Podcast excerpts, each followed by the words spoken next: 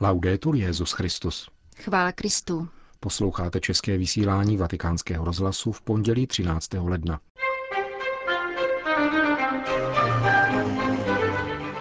Papež František dnes kázal o tom, jak v dějinách působí boží láska. Petrův nástupce se dnes setkal s diplomatickým sborem u svatého stolce. Papež František zaslal osobní dopis novým kandidátům kardinálské hodnosti. Hezký poslech přejí Milan Glázer a Jana Gruberová. Zprávy vatikánského rozhlasu. Boží láska napravuje naše pochybení, dějiny nás hříšníků, protože nás neopouští nikdy, ani když tuto lásku nechápeme, konstatoval papež v homílii při raním v kapli domu svaté Marty na první pondělí liturgického mezidobí. Ježíš povolává Petra, Ondřeje, Jakuba a Jana během rybolovu a oni hned odkládají sítě a následují jej. V komentáři k dnešnímu evangeliu papež zdůraznil, jak pán připravuje svoje učedníky na jejich poslání. To je vlastní Bohu, boží lásce, řekl. Totiž připravovat cesty, připravovat naše životy a každého z nás. Bůh z nás nečiní křesťany spontánním rozením. On připravuje. Chystá nám cestu, již dávno náš život připravuje. Zdá se tady, že Šimon, Ondřej, Jakub a Jan byli definitivně vyvoleni. Byli definitivně vyvoleni. Nebyli však v této chvíli definitivně věrní. Po tomto vyvolení chybovali, kladli pánu nekřesťanské nabídky, zapírali pána. Petr obzvláště. Jiní měli strach, báli se a utekli. Opustili pána. On však připravuje. Po zmrtvých vstání pak pán v této přípravě pokračoval až do letnic. A po letnicích také. Někteří, například Petr, chybil a Pavel jej opravil. Pán připravuje. Takto, pokračoval papež, nás pán připravuje po mnoho generací. E quando le cose non vanno bene, lui si inmischia nella storia e arrangia la situazione e va avanti con noi. A když to nejde správně, pán do dějin zasáhne, napraví situaci, jde s námi. Pomysleme na rodokmen Ježíše Krista, na onen seznam. Ten splodil toho a ten za toho a toho. Na tomto seznamu dějin jsou hříšníci a hříšnice. Jak to pán dokázal? Zasáhnul, upravil cestu, reguloval věci. Pomysleme na velkého Davida, velkého hříšníka a potom velkého světce. Pán to umí. Když nám říká, věčnou láskou jsem tě miloval, jde právě o toto. Pán již před mnoha generacemi myslel na nás, na každého z nás. Líbí se mi myšlenka, řekl dále papež, že pán má smýšlení podobné jako manželé, kteří čekají dítě očekávají jej. On nás v těchto dějinách vždycky očekává a potom nás během dějin provází. Toto je věčná pánova láska. Věčná, ale konkrétní. Ale také láska rukodělná, protože on postupuje tak, že tvoří dějiny, připravuje cestu každému z nás. Taková je boží láska, která nás miluje odevždy a nikdy nás neopustí. Prosme Pána, abychom poznali tuto něhu jeho srdce. Je to úkon víry a není snadné tomu věřit. Protože náš racionalismus říká, pán mezi tolika lidmi myslí na mne. Ano, připravil mi cestu. S našimi maminkami, babičkami, otci, dědy a pradědy. Pán tak jedná. To je jeho láska. Konkrétní, věčná i rukodělná. Modleme se, prosme o tuto milost chápání Boží lásky, i když nikdy ji nelze pochopit. Lze ji vnímat, plakat, ale pochopit ji odtud nelze. I z toho je zřejmé, jak obrovská je tato láska. Pán nás již odedávna připravuje, jde s námi a připravuje druhé. Je stále s námi. Prosme o milost chápat srdcem tuto obrovskou lásku. Di capire col cuore questo grande amore končil papež František dnešní ranní homílii. Vatikán. Od uzavřenosti vedoucí k destrukci je třeba přejít ke kultuře setkávání. Tuto pobídku adresoval Petrův nástupce velvyslancům 180 zemí na tradičním novoročním setkání s diplomatickým sborem. S odkazem na poselství k letošnímu Světovému dní míru papež zdůraznil, že rodina je zdrojem veškerého bratrství a jazyk rodiny je jazykem míru. Bohužel často tomu tak není, protože roste počet rodin rozdělených a zraněných nejenom v důsledku chatrného smyslu pro sounáležitost, jímž se vyznačuje nynější svět, ale také obtížnými podmínkami, ve kterých jsou nuceni žít, někdy až do té míry, že se jim nedostává prostředků k živobytí. Proto je zapotřebí takové politiky, která by podporovala, upřednostňovala a upevňovala rodinu.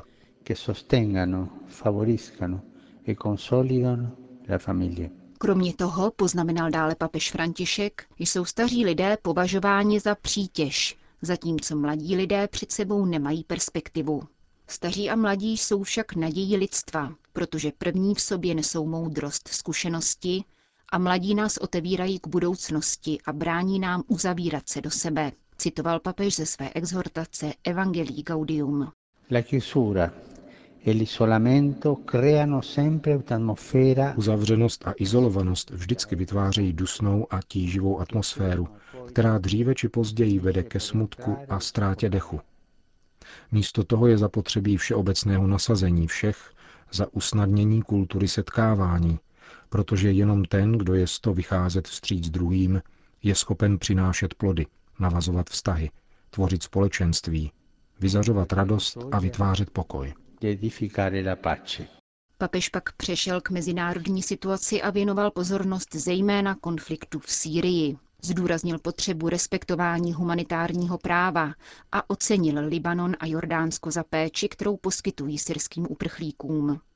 Také vyjádřil naději ve výsledky již druhé chystané mírové konference, která proběhne 22. ledna v Ženevě. Svatý otec upozornil také na konflikt ve Středoafrické republice, Jižním Súdánu, Mali a Nigérii, na situaci v severní Africe, odkud jsou nuceni odcházet zvláště křesťané. Ocenil významný pokrok v jednáních s Iránem o nukleárních otázkách. V souvislosti s tím zmínil také letošní sté výročí první světové války, během níž papež Benedikt XV. mluvil o potřebě převahy mravní síly práva nad materiální silou zbraní. Ujišťuji svou modlitbou za oběti a za četné uprchlíky, nucené žít v nouzi, a doufám, že zájem mezinárodního společenství přispěje k zastavení násilí, nastolení práva a vytvoření záruk pro dodávky humanitární pomoci. Katolická církev, dodal papež, bude nadále velkodušně pomáhat obyvatelům ve jmenovaných konfliktních zemích a spolupracovat na vytváření klimatu smíření a pokoje. Pokoj je však zraňován jakoukoliv negací lidské důstojnosti, z nichž první je nemožnost obživy. Nesmějí nás nechat lhostejnými tváře těch, kteří trpí hladem, zvláště dětí. Vezmeme-li v úvahu, kolik potravin se denně vyhazuje v různých částech světa, kde panuje, jak jsem to již vícekrát nazval, skartační kultura. Bohužel vyhazovány nejsou jenom potraviny či přebytky. Skartováni jsou často samotní lidé, jako by to byly postradatelné věci. Hrůzu budí například pouhá myšlenka, že existují děti, které nebudou smět spatřit světlo světa, oběti interrupcí, nebo ty, které jsou užívány jako vojáci, znásilňovány nebo zabíjeny v ozbrojených konfliktech, a nebo jsou předmětem obchodu oné děsivé formy moderního otroctví, jímž je obchod s lidmi, který je zločinem proti lidskosti. Che la tratta degli esseri umani la quale è un delitto contra l'umanità. Řekl mimo jiné papež František v obsáhlé promluvě na setkání s diplomatickým sborem, které se každoročně koná na začátku kalendářního roku. Vatikán. Papež František zaslal osobní dopis novým kandidátům kardinalátu, jejíž jména ohlásil při nedělní modlitbě Anděl Páně. Své nové budoucí spolupracovníky ujišťuje o své blízkosti a modlitbě a sděluje jim svá očekávání, že totiž budou účinně a bratrsky napomáhat jeho službě obecné církvy. Kardinalát není povýšením ani podstou ani vyznamenáním, píše dále papež. Je to prostě služba, vyžadující rozšíření pohledu a srdce. A jakkoliv se to může zdát paradoxní, Tuto schopnost hledět dále a milovat univerzálněji a intenzivněji lze získat jedině následováním cesty našeho pána, cesty poníženosti a pokory, cesty přijímající způsoby služebníka. Papež proto vybízí kandidáty kardinálského běretu, aby své jmenování přijali s prostým a pokorným srdcem, bez projevů světskosti a oslav, které jsou vzdáleny evangelnímu duchu přísnosti, střídmosti a chudoby.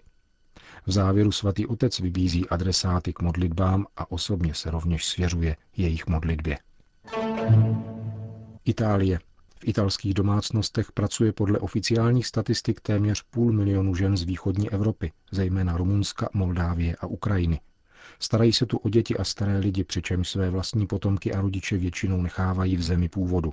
Jedna z těchto žen, 34-letá rumunská matka, však podstoupila emigraci společně se svou čtyřletou dcerkou.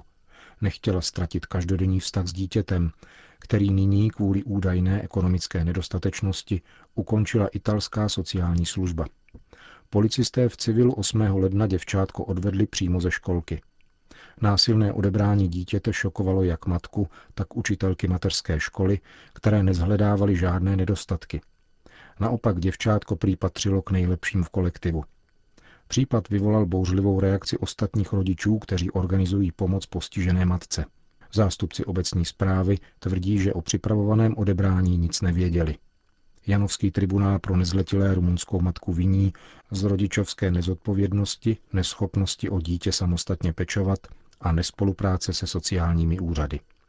Ta spočívala ku příkladu v tom, že prý dítě odmítla podrobit psychologickému vyšetření. Rumunská žena se brání a tvrdí, že vždy pracovala, byť na černo.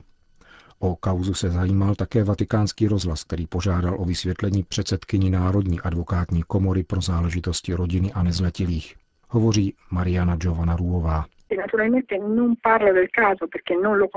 Nemohu mluvit o konkrétním případu, protože neznám jeho spis, ale mohu poukázat na obecné právní principy, které se týkají tzv. odpovědnosti rodičů vůči dětem. Tak se totiž podle nového zákona bude od února nazývat bývalá rodičovská pravomoc. Nynější rodičovská odpovědnost je celek povinností a práv vzhledem k dobru dítěte. Pokud rodiče tuto zodpovědnost nejsou schopni vykonávat, zasáhne stát. V první řadě by to však mělo být podporou rodičů.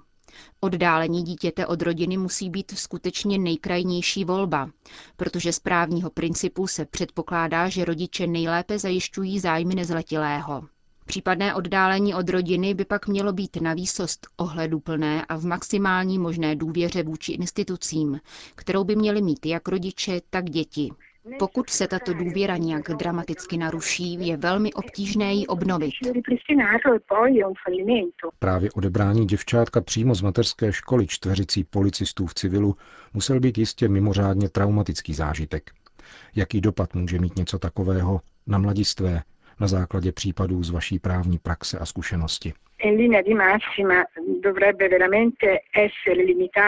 V zásadě by se takovéto odebrání mělo omezit na hraniční situace, tedy v nebezpečí života a skutečně výjimečně.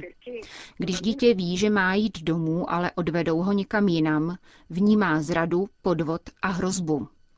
Byla jsem kurátorkou nezletilých odebraných tímto způsobem. V dítěti zůstane hluboká rána, Vzpomínám si, že některé popisovali způsob oddálení jako brutální a vlastně zbytečný. Oddálení je opravdu nejzaší mez. Podle Evropského soudu pro lidská práva je společný život dětí a rodičů základní právo, které chrání osmý článek Evropské umluvy o lidských právech. Říká předsedkyně italské národní advokátní komory pro záležitosti rodiny a nezletilých Maria Giovanna Ruová.